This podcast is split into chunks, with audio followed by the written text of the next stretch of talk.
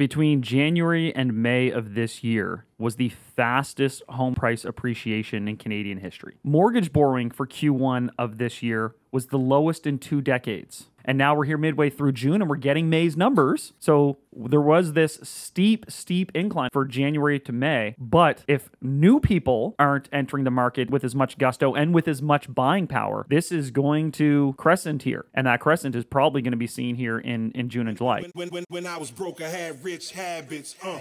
When I was broke, I had rich habits. Uh. All right, back again. Uh, I don't know when are we going to drop this episode. Actually, we're going to drop it Thursday. Yeah, sorry for the uh, missed Monday episode. A uh, bunch of crazy things. You know, Neal, you were traveling. Uh, Father's Day was in there. I had a bout of some stomach issue, uh, so we were out of commission. But let's dive right back into it. Neal, how you doing? Good, not too bad. Yeah, I'll also add to everyone already knows, but I live outside the city now, and I'm being difficult about coming into town. Uh, so I think we might do more of these where we get a mic set up in my house and, and make it happen. But Big rural guy. anyways, yeah, big raw guy. I like it out here in the out in the sticks. Is that a John Deere This is hat not you're wearing? sticks. This is not a John Deere hat. This is an unmarked hat. Um, So I actually, for the very first time, you've been out there for how long? How long you been out there? uh, six months. Six months. Six months. And I, I would consider us good friends. I have not Yeah. ever been to your house. The other day, I finally drove out there because I had showings out there, and it's literally a dirt road to your house. Yeah. Did you go, did you get all the way to the end? I can't believe I went. I went to the T intersection. And I saw your house, and I turned right back around and drove out of there. um. Yeah, it's rough. Yeah. I mean, It's rough going there. I don't know how you drive of that nice Audi through all- there, but um, First of all, everyone makes it out that this is like the end of the world. This is such a Nova Scotia thing where I'm I'm 20 to 25 minutes from our office. You're downtown. You're in the heart of downtown, so I'm 30 minutes. No man, I drive home and it'll be like 19 minutes. If there's no traffic, it's 19 minutes. With traffic, it's like 26. Um, and then this part also blows my mind is that like there are dirt roads on here because like this is a lakefront street. Every all the lakefront streets here are dirt roads, and I'm like yeah, the average house price is probably double the province's average. I also passed a literal log cabin, and I don't mean like, oh, what a beautiful um, log cabin design there's a mansion. small- It's like, no, no, it's a like a Unabomber log cabin on the way. that wasn't on the lake. That no, was- no, not at all. Not at all. I'm just saying like the general setting is uh, the one ominous. across the street from that. Yeah, I know, I know. When I go running at nighttime, it, it's sketchy. Um, But no, but uh, it looks lovely, and there's a lot of beautiful homes there as well. But it's just like, damn, man, I finally got out there. the one across the street from the log cabin that you saw, um, it's another log cabin. It's nothing crazy, but they used to film some uh, a movie, and I A don't horror- know if it was like a movie or not. Because well, yeah, because it looked kind of like that the way it's tucked in the trees. It could make a really good horror film uh, setting. But, anyways, That explains like you know this so Halifax real estate. You drive 30 minutes in any direction, and you get pretty rural um, pretty quickly. Which is So, craziness. and yeah, it's super cool. Freaking out about affordability, but this is kind of Well, man, I'm gonna let, let's something people might have to get used to. Yeah, and I got some cool stuff on that today. I, I think you've got some stuff as well, but I'm going to dive into something here, and I want to get your thoughts on. I'm going to throw two dramatically different perspectives at you with respect to uh, the market, or, or, or two insights, because this is the challenge. This is what we're trying to balance. Uh, we being agents, uh, people concerned about the market, interested in the market, people trying to buy, people trying to sell. You get all this conflicting information. We'll try this on for size. Okay. So, between January and May of this year was the fastest home price appreciation in Canadian history. Between January and May of this year, um, Okay, based on what what data? Whoa, whoa. the the relative ramp up. What's that? Federal. This is nationally. This is nationally. Uh, and so what that means is it's effectively that that's the recovery from you know how we had the dip in Q4 of last year. Well, the start of this year, prices have ramped up at the fastest rate in a five year um, uh, for, to just start the year. That that January to May, that's the fastest pace of price growth. Not necessarily the highest prices, but the fastest pace of growth for the first uh, five months of a year. Additionally, the period between February and May was the second fastest four month period in history, second only to the peak COVID run up that was June to September of 2020. So we're talking about speed of price increasing over a four month period. This is the second fastest. So there's your there's your recovery that that we've seen uh, in the first quarter uh, and two quarters of this year. That's not saying that prices have met what they were this time last year because they haven't quite in most areas. However, it's been a very steep recovery. So that's perspective number one. Fast, like historically fast Okay. price growth. Yeah. Perspective two mortgage borrowing for Q1 of this year was the lowest in two decades. So this is new money. This is people going out and getting mortgages or refinancing or, or borrowing in general. I shouldn't say mortgage borrowing. This is any sort of debt taking on, new debt taken on by Canadians in Q1 was the lowest it's been in two decades. For context, in 2022, you know, the big spending, that big run up, Q1. pause, pause, pause, pause, pause, pause. You said this is the lowest uh, amount of debt taken on for this? yes. Just- it's, like actual cash. This is this is the lowest amount of, of new money people are taking on. Like going into the bank and say, hey, give me more money. Give me money. Is that defined by dollar amount or by ratios? Like by dollar amount. By dollar amount. So here, let, let me give you the numbers. In 2022, in Q1, there was $58 billion of new borrowing done by Canadians out there. Money was cheap. They were Right. trying to get into the real estate. They were refinancing homes at low rates, all of these things. 58 Guilty. billion in Q1 of Mhm. 2022. In Q1 of 2023, 11.2 billion. So this makes sense because it means Canadians aren't refinancing their homes because rates are up. It means they're 11 billion? 11.2 billion. So from 58 billion down to 11.2 billion. Specifically, um, I think it was Equifax said that new mortgages were down 42% uh, over that period. So obviously, no one's doing refinances Q1 of this year if they can help it, right? No one's doing refinance. Some people might be locking into fixed terms, but they're not doing new mortgages in Q1. They're also so they're not they're not doing new products on, on their existing home. They're also not getting approved for new mortgages. And Yeah. the reason is one, they can't afford to. Uh, and two, the amount that they can get qualified for is going down and down and down. So you're seeing a 42% drop in new mortgage funds.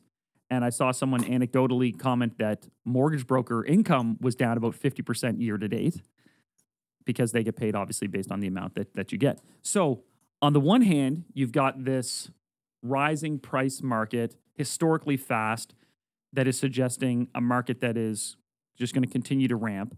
But then you can see people are, are not going out and borrowing as much money, not nearly as much money, which suggests buyer demand is going to start to drop off. And if buyer demand drops off, buyer's ability to purchase drops off, the prices are going to have to roll over here. What do you think? so What do you you, I, I threw a lot at you there. I threw a lot at you. Yeah, you threw a lot there. So just pause for one quick sec here. So basically saying that house prices are going through the roof, but no one's taking any debt to do it. So there's a shit ton of people buying with a lot more cash. Well, there's there's an element of that, but I think also Or do you mean that there's just a ton of volume, like it's a way huge reduction in volume? I think it, I think there's definitely a reduction in purchases, um, even though prices are rising. I think it's also people have gone out and the the people got their mortgages in maybe you know December and January, and then they went out and they purchased in March, April, May, but now no one new has been going out and getting these mortgages, right? So it, it's a lagging effect here.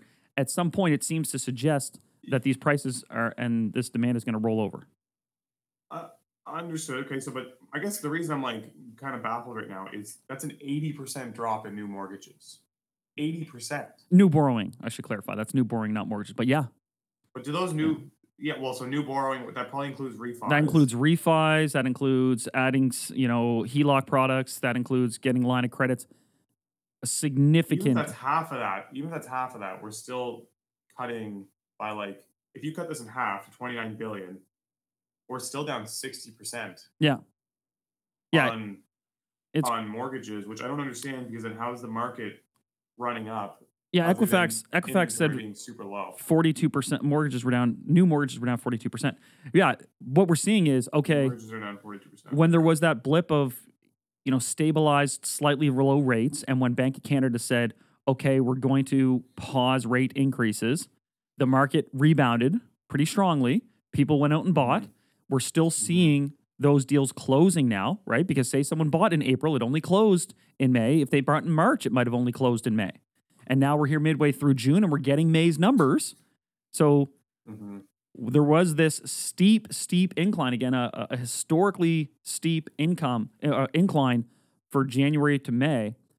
But if new people aren't entering the market in, as in, in with as much gusto and with as much buying power, this is going to crescent here, and that crescent is probably going to be seen here in in June and July. Again, these are national numbers, but if you want to predict, crescendoed, what's that?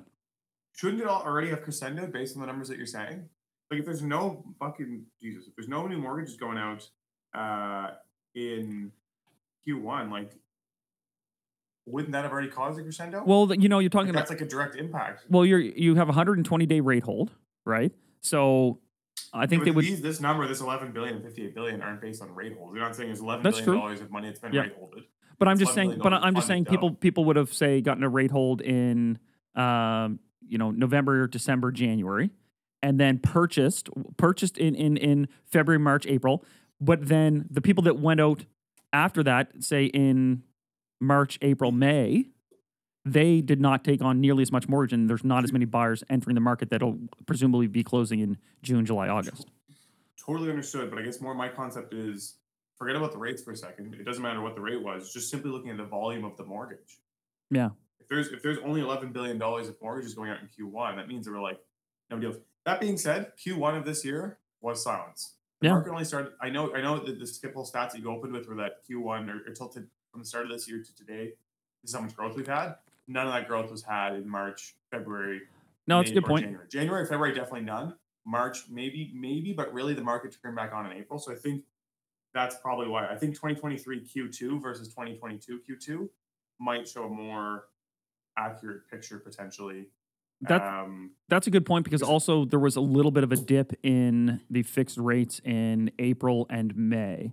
So those people Mhm. who took those fixed rates are now shopping. That's why the market's been hot, hot, hot because those people are now shopping. I'm just saying if we're trying to predict the Q3, Q4, um, and now that we have more rate increases, fixed rates are up high again. There is this lag of whatever the rate hold is. The rate hold's 120 days. So all you need to do really is look at when was the last cheapest money, which I think was there was a little dip in the five year fixed in May. So we've got Yeah. May to June, June to July, July to August. August to September will be kind of the last period that people will have had that round of cheaper money. So yeah, it's it's just all very conflicting information because the prices are going up like this, but less people are getting mortgages and are getting approved for less amount. You have to think there's going to be some sort of balance struck between those two. Um, it's why I feel now that this run up that we're at right now is the latest crescendo, and we're going to have some petering after this for a little bit. I don't think we're going to have a big pullback Yeah, in our local the- market. It's a secondary bear bear run. I think. Of, well, yeah, we've talked about before. The, the, the pullbacks, I think, will be when the properties the properties aren't good uh, as a whole. Um, but if you have a good property, I don't think you're, you're going to lose a ton of value. And I think time to sale might slow down, or well, will slow down. You're already seeing it. Non-preferred properties are very sought after locations are taking a lot longer uh, to sell. But Well, I'm just I'm just kind of going with this in my head. The the last thing I just want to add is I don't know that it's going to be rate holds that define the market. I think it's honestly more sentiment. Oh, Like, I don't 100%. think a lot of people recognize what their rate hold is or that they even know they have one. I think a lot of people are just like hearing the news or they hear a rate hike and then like, oh, I'm not, I'm out, or I'm not taking more money, or I'm not doing anything because it, it's it's bad. Um, because just like I think that's what was going on at the start of this year, post Christmas, everyone was just like, bad news, bad news, bad news. We just come off a huge ramp, Yep. and people are like, well, well, it's not so bad. I mean, and then long term rates came down a little bit. Um, Well, that's the thing. A lot of people don't now sentiment's crap again. yeah, people don't understand the rate market at all. Like when that most recent Bank of Canada uh, rate increase came down, people are like, oh, well, that that'll probably slow the market again. Like, well, no one that's going out and getting approved for a mortgage right now is taking a variable rate. No one is. They're all taking fixed right now. So it has no effect on the immediate buying power of, of those people for the most part, at least, you know, strictly in a vacuum to their mortgage. Um, and, but most people don't understand that, but they hear the news, they hear it's bad, and they assume the worst. What it really hurts is people who already have the home. And we've said before, the people bearing the brunt of this are people who have purchased in the last three years, right? Like they're, they're the ones um, bearing the brunt of what I think was bad federal policy. But um, yeah, just very interesting. And then add to that, sales were up 70%, uh, or sales were up in 70% of the markets in May. Prices were up 5.1% from April to May. So we've got this run on on pricing that that we're having. Um, but then you look at a market like Toronto, where now new listings are outpacing sales, uh, which is a relatively um, unique or, or new phenomenon in the last few years. So you have a slowly growing inventory of properties in some markets. And when you think of what an important driving market Toronto is, in terms of headlines, in terms of national average, in terms of you know driving that sentiment and narrative that you're talking about, they have this growing supply of houses, um, which is outpacing sales for the first time in a while. That indicates that there could be another correction coming for that market. So, well, yeah, okay. So, a couple, couple things to that. I mean, there's a couple things I want to add overall. But uh, the Toronto market, I was trying to pull up an article that I read uh, last week. But yeah, uh, here it is. Actually, it's from Better Dwelling. Uh, we call them on a lot, but it's Canadian largest real estate markets saw supply outpace population. So both Toronto and Vancouver actually saw more units being built uh, than their population grew Okay. um, which is kind of scary because I mean that's something that we've always talked about. Oh, like there's no supply, there's no supply, no supply. Um, but they built. Let's see here. Um, they had 84,500 people uh, move in, and they built 61,320 properties. And you're obviously like, oh, that's not like that's a smaller number, but the average property houses, I think it's 1.6 or 1.8 people. Uh, Right. So when you look at it like that, they're actually outpacing population growth with adding more units, uh, which which is good in some sense because Toronto and, and Vancouver's in a similar boat, a slightly uh, less dramatic uh, difference in, in numbers. It's pretty close. Let's see here. It was uh, housing stock grew 28,000 homes with uh, its population climbing 55,000 people. That's with an average of two people per home. Uh, they're they're just beating that number. Um, but it's good. I mean, it's something that we need, right? Eventually, that, that market does need to cool a bit because the pricing's gone out of this world. So you're saying in, Tor- Um, in Toronto and But it's something to be Vancouver, of. in Toronto and Vancouver, new units are outpacing the population growth in those markets. Yes, and again, not on a direct number comparison. It's on the basis that the average property holds like 1.8 to two people. Right. Um, but it is definitely something to consider because, especially, average property there definitely holds at least two people. When you consider there's probably units that are holding a lot more than that because people are trying to share their costs, or when you're buying a condo, there's not many single income earners in, in those cities that are purchasing condos on their own. Um, but anyways, I just saying that because you mentioned that you, you see uh, potential correction for those those markets. Um, do you ever I I agree. um do you ever go down the rabbit hole of these arguments that Canada doesn't actually have a housing supply problem? I know you and I have talked about this before. And you talk about like, oh, there's all these I vacant mean- units, blah blah blah blah blah. I'm in for a good conspiracy, and I've done on some different ones. Yeah, let me hear what you guys say. What, what you're thinking? Well, I just it, this just reminded me of an argument you and I had one time, and you're like, "There's all these vacant, empty units in BC. Like, there's actually enough houses to to house everyone. It's all just manufactured." Um, and you know, we, we posted that clip of those two homes, basically across Niagara Falls from one another. Niagara Falls, Canada, like six hundred fifty thousand. Niagara Falls in the states, um, one hundred fifty or whatever it was, and it got a lot of flack or traction. You know, people were, were riled up about it for sure. Um, and it's so weird because our cost of construction supports the prices in a lot of cases. And maybe that's problematic in itself of how expensive it is to to build the homes. Um, but there does always seem to be this disconnect in mainly in secondary markets where it's hard to understand the pricing sometimes relative to our income, relative to the number of people um, in some of these areas where, man, like the houses do seem expensive. I don't know. Okay. I don't know Let where me- I'm going with this, comment. I I wasn't. I will say I know what you're talking about now. I remember back. It wasn't that I felt that there was so many empty properties that just everybody would get housing overnight, but I did consider the fact that there is a bigger percentage of empty homes than I think we we recognize. Um, there is a ton of secondary properties, uh, and then there's also a ton of Airbnbs. And my my logic kind of was with with a slower market, that volume starts coming onto market at any sort of pace, like you if you look at it on a on a monthly scale, on a monthly scale, let's say our market's short 150 houses. If you then take all of those and make them non-viable for whoever owns them and they want to sell them now, and for that month an extra 150 listing co- comes on, now we've matched what the market needed. Mhm. The next month, if that happens again, it only takes 60 to 90 days of a certain type of market for everyone's mindset to change, right? In, Yeah. in 90 days, if you had three months where the, the, the listing volume actually matched the buying volume, the this crazy fire is going to get put out, right? It's going to slow down, and then you have the mindset change that follows that, where people are like, "Oh crap!"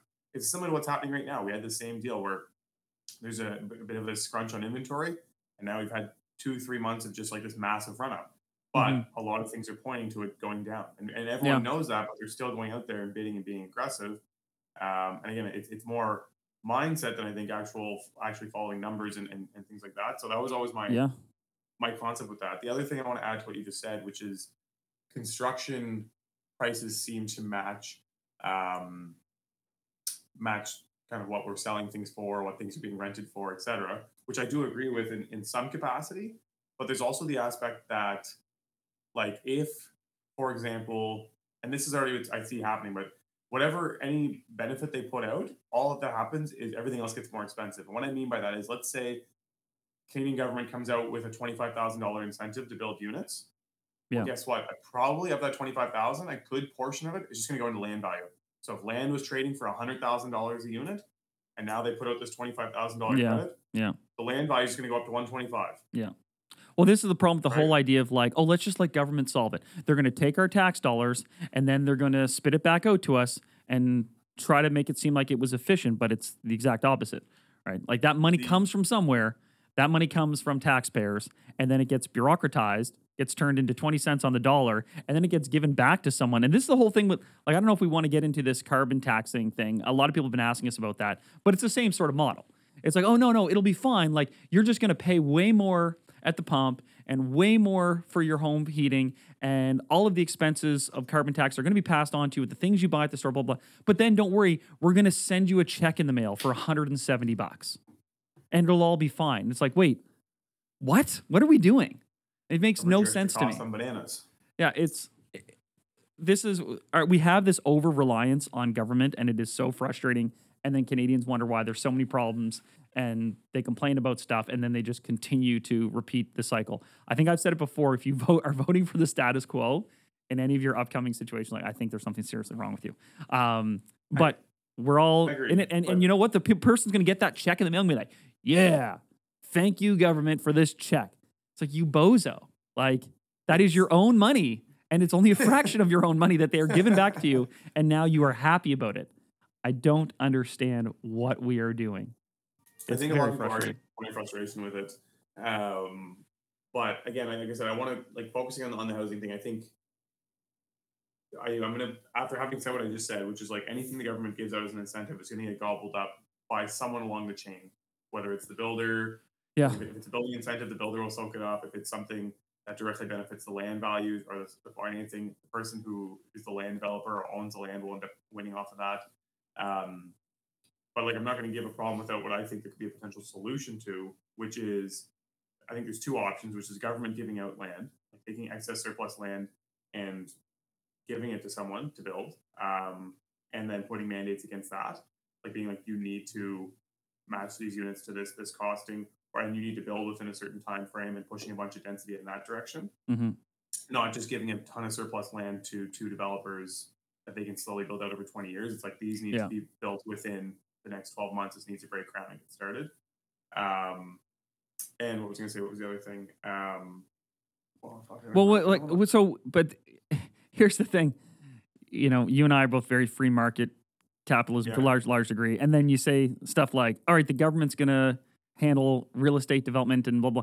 And this is the problem. We try to have it both ways. Like we we are, you know, capitalist in some respects, socialist in other respects. am I not committing to one or the other, this is where we run into problems. Because if we had a Yeah. truly free market that wasn't buoyed up and reliant on, uh, you know, government subsidies and HST rebates and all these things, maybe we probably, I, I think we wouldn't have these problems to begin with. Because at the end of the day, if the government starts saying, oh, we have these programs here and there, people are just going to find a way to grease those programs to over profit on them effectively. And Yeah. the challenge with that is then you create these false markets and you know you can look at that as the the you know capitalist system abusing the government regulations or you can just look at it as business being business whereas if you just made the builders go out there and have to figure it out on their own i think ultimately the market would sort it out and and i just think a lot of these half measures that we take the profiteering nature of business is that they're like, okay, cool. So I can get that money from the government and still charge this mu- amount over here. Absolutely, I'm going to do that.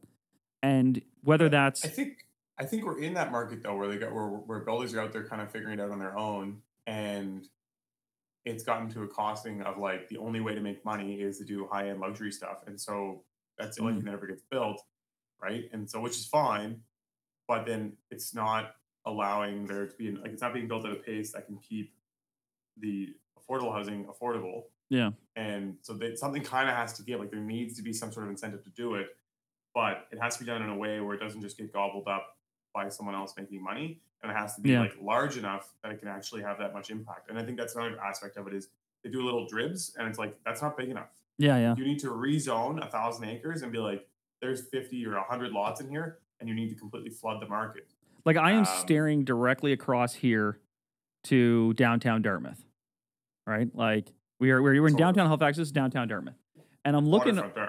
Yeah, I, I'm, I'm looking across here, and see all that green space there, right, Yeah. right by, right by the the ferry terminal.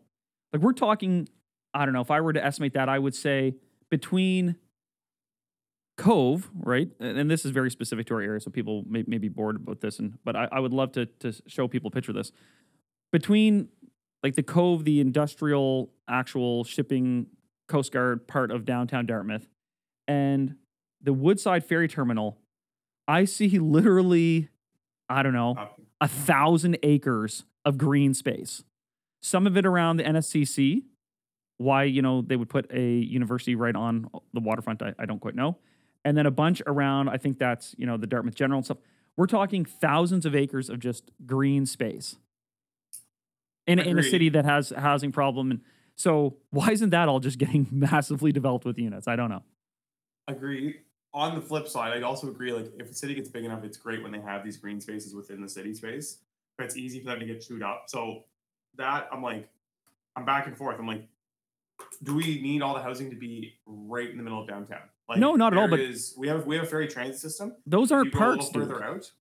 No, but so that that's my other problem is they don't. There's nothing being done with them. That's the only reason I'm like, I agree with what you're saying. But then you go to another big city that has these green spaces. They're heavily utilized as parks and spaces that you can do things. For us, it's like literally just a ton of bushes. There is one little okay path that rips along there, but our, our waterfronts need to be maximized. Um, but yeah, I was thinking like surplus lands in places that aren't necessarily super high level, like in in like that's a very nice area that I think it's kind of cool that they're keeping it green space. I do think it's ridiculous that the entire Dartmouth waterfront has effectively no property, like no re- residential property. The school on the water can be kind of nice, but at the end of the day, um, school is always pretty bland and the locations usually suck, and you're in like a middle of a suburb or surrounded by a city, so it's kind of cool that they're on that giant green space. Um, Yeah, I don't know. do I just think- like, eh, do we need to put the community college on like hundred acres of waterfront green park land? like it just, it just yeah, I know what you noticeably stands It's- out. And again, that that's not park space that any that anyone has public access to. It's just like wasted green space in the downtown of a city that apparently is really struggling with with housing. But Yeah, I I mean it is a, it is a public space in the sense that the park's a public space and no, man, like I, I, I live over there. I've never been to any of these green spaces. No, no, no. Behind the behind the community college. Behind the community college, I think I think the community college kind of makes sense because look, if you develop so if you develop that whole waterfront, it's going to be so damn expensive that the average person is not going to actually be able to access it. Yeah. I'm, Right? anyway, like I- the Halifax yeah, waterfront. The Halifax waterfront is so freaking expensive, and any waterfront in any city is so expensive that you're basically then pushing everybody out. So I think keeping like something like an NSCC or something down there, if it's done well, which that building was, it's a beautiful building, uh, and they did a nice big park on the backside. I think that's a good opportunity. The other space, I agree with you to an extent, but I'm also like, let's keep it, but make it an awesome park. And then there's a ferry terminal right there, and there's a ton of land on the other side of the water. There's tons of space there to build Yeah.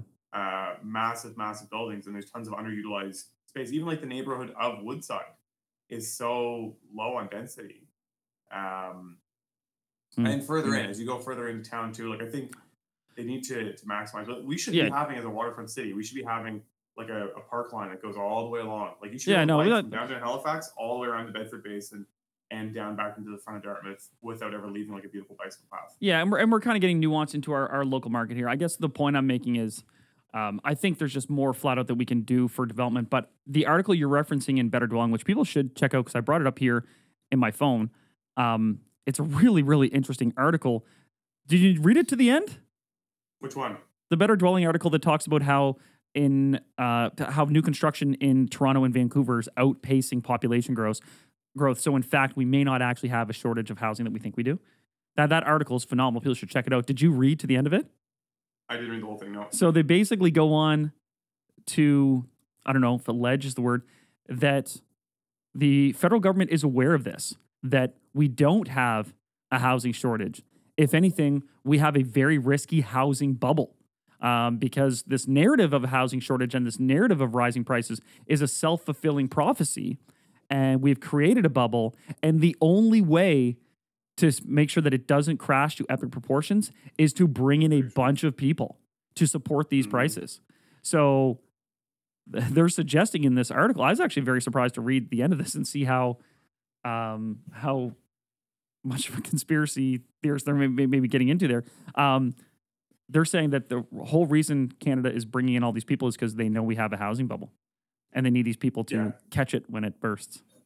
Well, I think it's the prop it housing bubble. up. It's also to help try and protect our currency, right? It's the same. It's the same concept. Both those things. It's really to protect what we have. If we have people buying our stuff, um, this is crazy times. then we can then we can survive. It is a very sketchy time. It's the same thing. Like that's why they're saying like lower rates actually led to uh, housing affordability issues. And the head of CMHC, Romy Bowers, is also saying he's like, well, like we talked about on here before. I thought maybe they're going to extend the amortization of mortgages or reduce the Mhm. like threshold to qualify. And he said ultimately all that's going to do is it's going to continue to drive uh, unaffordability. Yeah, Because more people can qualify, prices are going to go higher. I know if they extend them to 75 years or 100 years, immediately the house prices Oh my god. Yeah. go up to match that. Yeah. Um, Jesus. Yeah. That well, that's the other thing they mentioned in the articles. They say then the rising price hasn't been a shortage of supply. It hasn't been an excess of demand. It has been falsely created by cheap money. Anyway, um, really So, interesting take. All that and- being said, what do you think would actually make a difference? To me, so like I said, the, the aspect is on, on apartment rentals. I think giving surplus lands is be important. The other flip side to immigration, I respect that they've been immigrating professionals um, and high net worth individuals, but they might need to also bring in a labor force. Mhm. because what's happening is Canada's turning into just all high net worth individuals, and it's making it very unaffordable for basically anyone working like a standardized shop. I uh, If you don't own a business or have a ton of investments when you come here, it's almost impossible to get like get ahead. Yeah, this is gonna get this is gonna get heavy. I believe that in order to really fix stuff, you have to actually blow it up and start again. And I, I don't think we would ever do that. So blow the whole country up. um, just kind of hit uh, hit some sort of significant reset. I hate using that term because it's been kind of co-opted or whatever. Um, where to begin? Uh, I think a couple things. I- I think one, we need a return of individuals to the job market that are out of the job market, um, for a variety of reasons. Ooh, this is I gotta tread really carefully here. I think a lot of people have been permitted or even incentivized to leave the labor force because they get paid to not work. Um, and some for very, very, very valid reasons. I believe in you know social safety net and, and all these supports. Other people, I think, are opportunistic and make a calculated microeconomic decision. I could not work and make this, or I could work and make that. I'm going to not work and make this. So I believe, just in the same way that we may not have a housing shortage, I think we don't actually have a labor shortage in a lot of cases. We just have people who have taken themselves out of the labor market. Because once someone is put on a program, they are no longer part of the active labor force. And so our employ- unemployment numbers drop. Because that is not an unemployed person, that is an unemployable person. And I think we need to look very hard at the definition we're using in Canada for a por- person that couldn't be gainfully employed and why they aren't motivated to stay in, in the job market. That's one issue I think we have. I think another issue we have here is that, um, man, I'm going to sound like a traditional old person. The numbers you reference, the numbers you reference about the number of people per household and how um, housing starts are outpacing household formations and all of these things, it's becoming a bit of a skewed measure because we are making it so expensive for people to start families that we have less people forming families, coupling up, starting their lives. And when you change that dynamic, I think you shift markets. So, say two people form a relationship and they purchase a home together. They have more buying power, but they also only take up one home.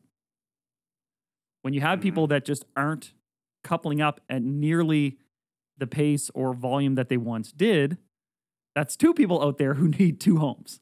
And I know that sounds like a dumb mm-hmm. simplification, but there's something going on there where people are single longer and later less people are getting together? I do. I do. I also think when they are together, they don't stay together. Um, and it is financially challenging for them to have children. And so our population is not growing naturally. And I think there's something there that we need to look at. But I think that's also happening all throughout the Western world. And I don't really know what the solution is.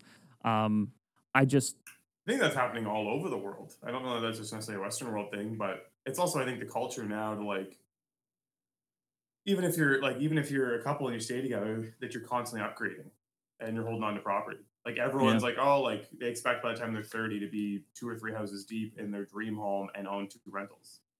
Like everyone's like, yeah, I don't Yeah. sell my my last house. I just rent it and then I buy another. Yeah. Um, but but I, I do think I do think we Do you think need, it's actually a higher ratio though of people not staying together? Uh, I mean singles? statistically, yeah. I guess statistically, people aren't staying together as much. That I agree. Yeah. with. But you think there's actually more singles? oh yeah. think everybody I know is in a relationship. Yeah, yeah. No, I think I think people are definitely single longer. Um, I, I don't know on a long enough timeline. I don't know how to measure that, like um, what what it would look like. But I do see Aren't- that, and then you have the like ratios of people just living at home. Then, like, there's also on the flip side, Yeah. on, the, on the opposite of that, you have like Yeah. a way higher number of people that still live at home. I think also just like the risk of one person taking on so much debt, whereas when you have a partner, um, you know, you, you mitigate that risk to some degree, especially if you're responsible with it. Um, and, I'm not saying that in a knock. I'm not saying someone's just, oh, I'm just going to get in a relationship. Then, oh, there, that's a solution to all my problems. I'm just saying, like, we have created this challenging um, situation for young people who, you know, takes longer for them to graduate. They're hemorrhaging debt by the time they do. They're really struggling to start their careers. How do you do that while also maybe think about family formation and partnerships and building a household and doing all these things? And then you're hearing like, oh my gosh, and you've got to buy real estate. Like, okay, I'll roll the dice and I'll spend all my net worth, every dime I've got to buy real estate and probably still need chip in from mom and dad. And I just think there would be something to be said for if we could find a way that um, I don't know, people maybe.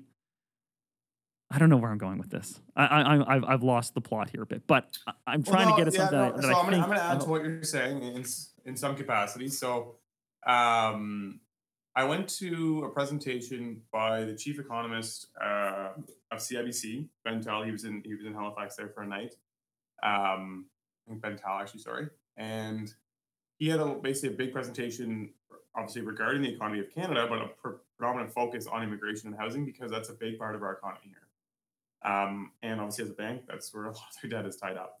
Um, and he kind of went through all the other stats and numbers, showed Atlantic Canada was doing very well, which is great.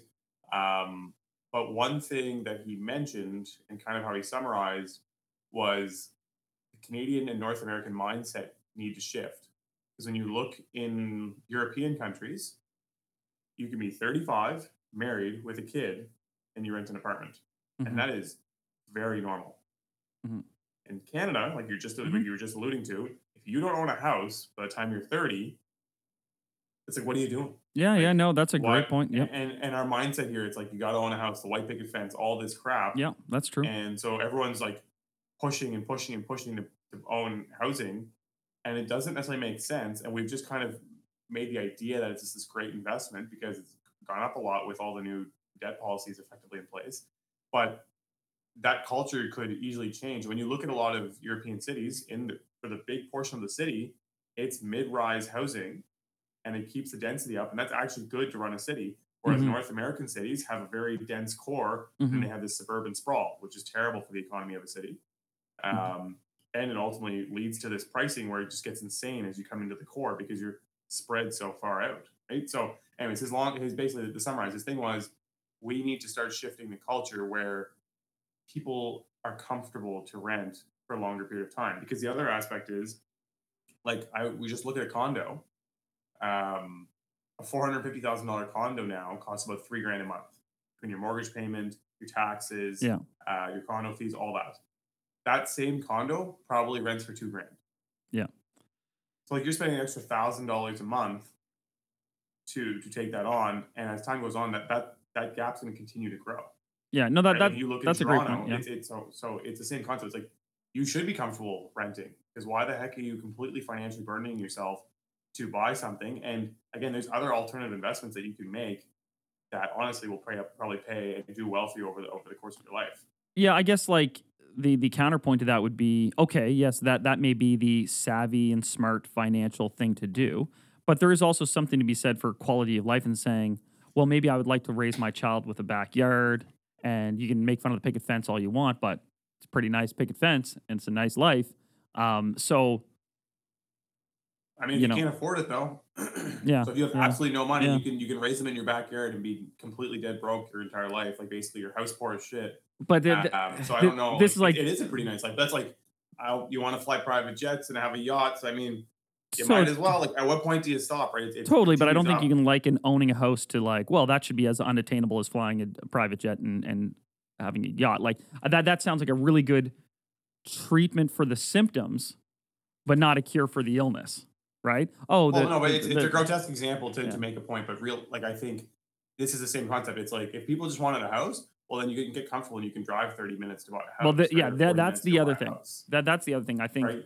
You peop- can't expect to have yeah. a house inside the neighborhood that's better than the one that your parents grew up in, that they Yeah. spent their whole life to establish and get, and then Yeah. you're like, I'm only going to buy on the peninsula. Let's say for it to be uh, to be specific to Halifax, and it's like people spend their whole life and never get the opportunity to, to buy on there, and there's this mindset now that you should be able to just roll on and get it, and then when you can't, you're like, this is insanity. This Also- is the worst thing ever. Yeah. Also, I mean, my parents when they bought in 1984, this the area that they bought in, people were like, "You want to live way out there?" And now it's an area that people can't move into. They're like, "Oh my gosh, I'd, I'd love to be in that area, but it's just not really feasible." And and it's considered like very much in town.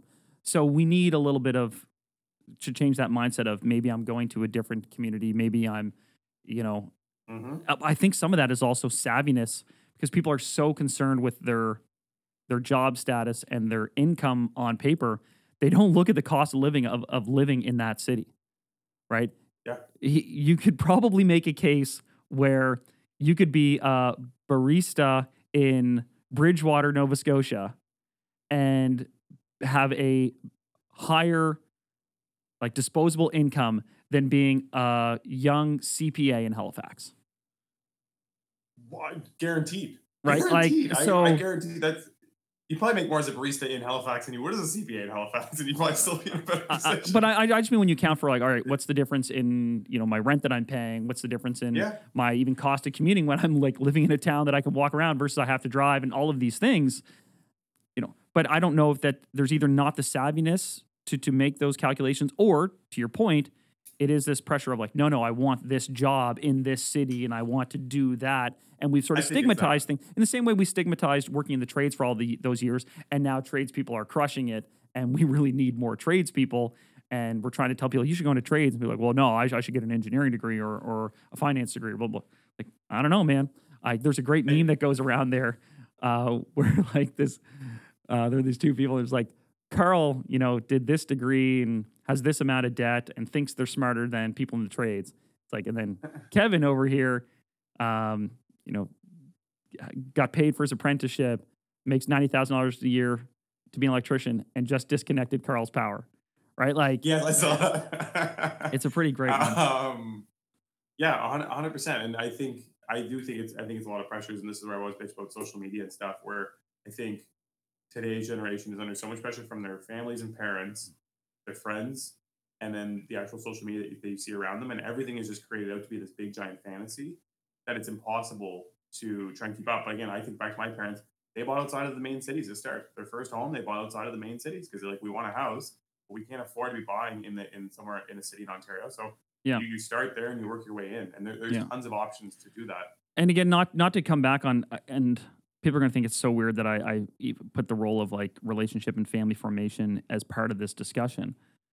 But if you look at these people, who, you know, who are immigrating here, part of the reason they have the strength and confidence and the willingness to do this is because they come with their family. Right. And it's easy for us to say, oh, just move to these secondary markets. Man, as a, as a single person, that would be very difficult. But if you were in like a good, healthy relationship, like that's your partner, like you're building a future together, it would be easy to do some of these things, take some of these risks with a partner. I disagree eh, eh. heavily. Oh, There's okay, okay. ton of immigrants that come here without any family. oh, that's No true. That's true. That's true. I- that's true. There's lots Yeah, that come good here with point, good families, point. I know so many that are coming here by themselves. point. I'm like, that's even Yeah. scarier. I I, just- think they come from a different culture. I think North Yeah. American culture is comfort and success and all this crap, but they come from a place where it's like, if you don't hustle and you don't grind and you don't get comfortable with discomfort, Hmm. you're going to get eaten up and swallowed and you're going to have no opportunity because in those countries you're forced to have to push through. Um, whereas here everyone especially like you just get used to it. The second you go to school and you meet all everyone else like he's got this they got this they got that. Then you get the internet and you're like oh crap. Like then everybody has everything amazing. And so there's just this constant perception. You're only being fed the best things right? Social media presses you with only the greatest things. People don't share their hardships or their issues. They only share their wins so when you follow when you go on social Yeah. media there's a thousand it's people true. you follow sharing their wins every day, then you're seeing that. But I, I agree that there's some immigrants that come with their family, but I bet you on average, they're not coming with their whole family. There's always like a couple sisters left behind. There's always a couple parents left behind. Mm-hmm. And there are so many, I would say from India, especially so many single guys Yeah. that come from India that are like, I'm, I always ask them because I'm like, you, I, I'm like, where are you from? Because I, I, kind of a loaded question, but I, I want to know their story because I'm so impressed by the fact that they can leave everything they know in, in pursuit of a better life. And a lot of times they're sending money home to Yeah. support their families. Yeah. Um, and they're like, yeah, man, I'm here by myself. Like, I, don't know anybody. And like, Yeah. I wild. live Yeah. in like, I rent a room in a shitty place outside of town and I'm saving every dollar. And I sold like the guys, like five of them buying a house together to Mhm. get on the ladder.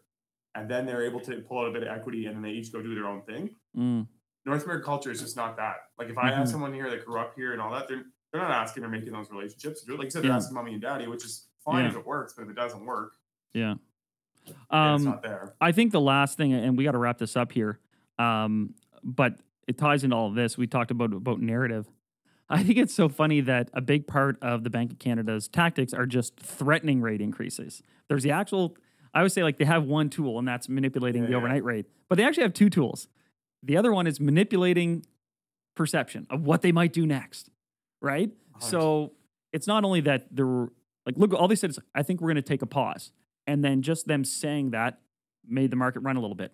And now they did one rate Yep. increase and they say, we might do another. So they get basically two impacts for the price of one. Um, Yeah. they're, if the media is effectively controlled anyway, which let's be honest, it kind of is. I just don't know why they just don't like plant all these stories that, oh, house prices are going down. House prices are going down. House prices are going down.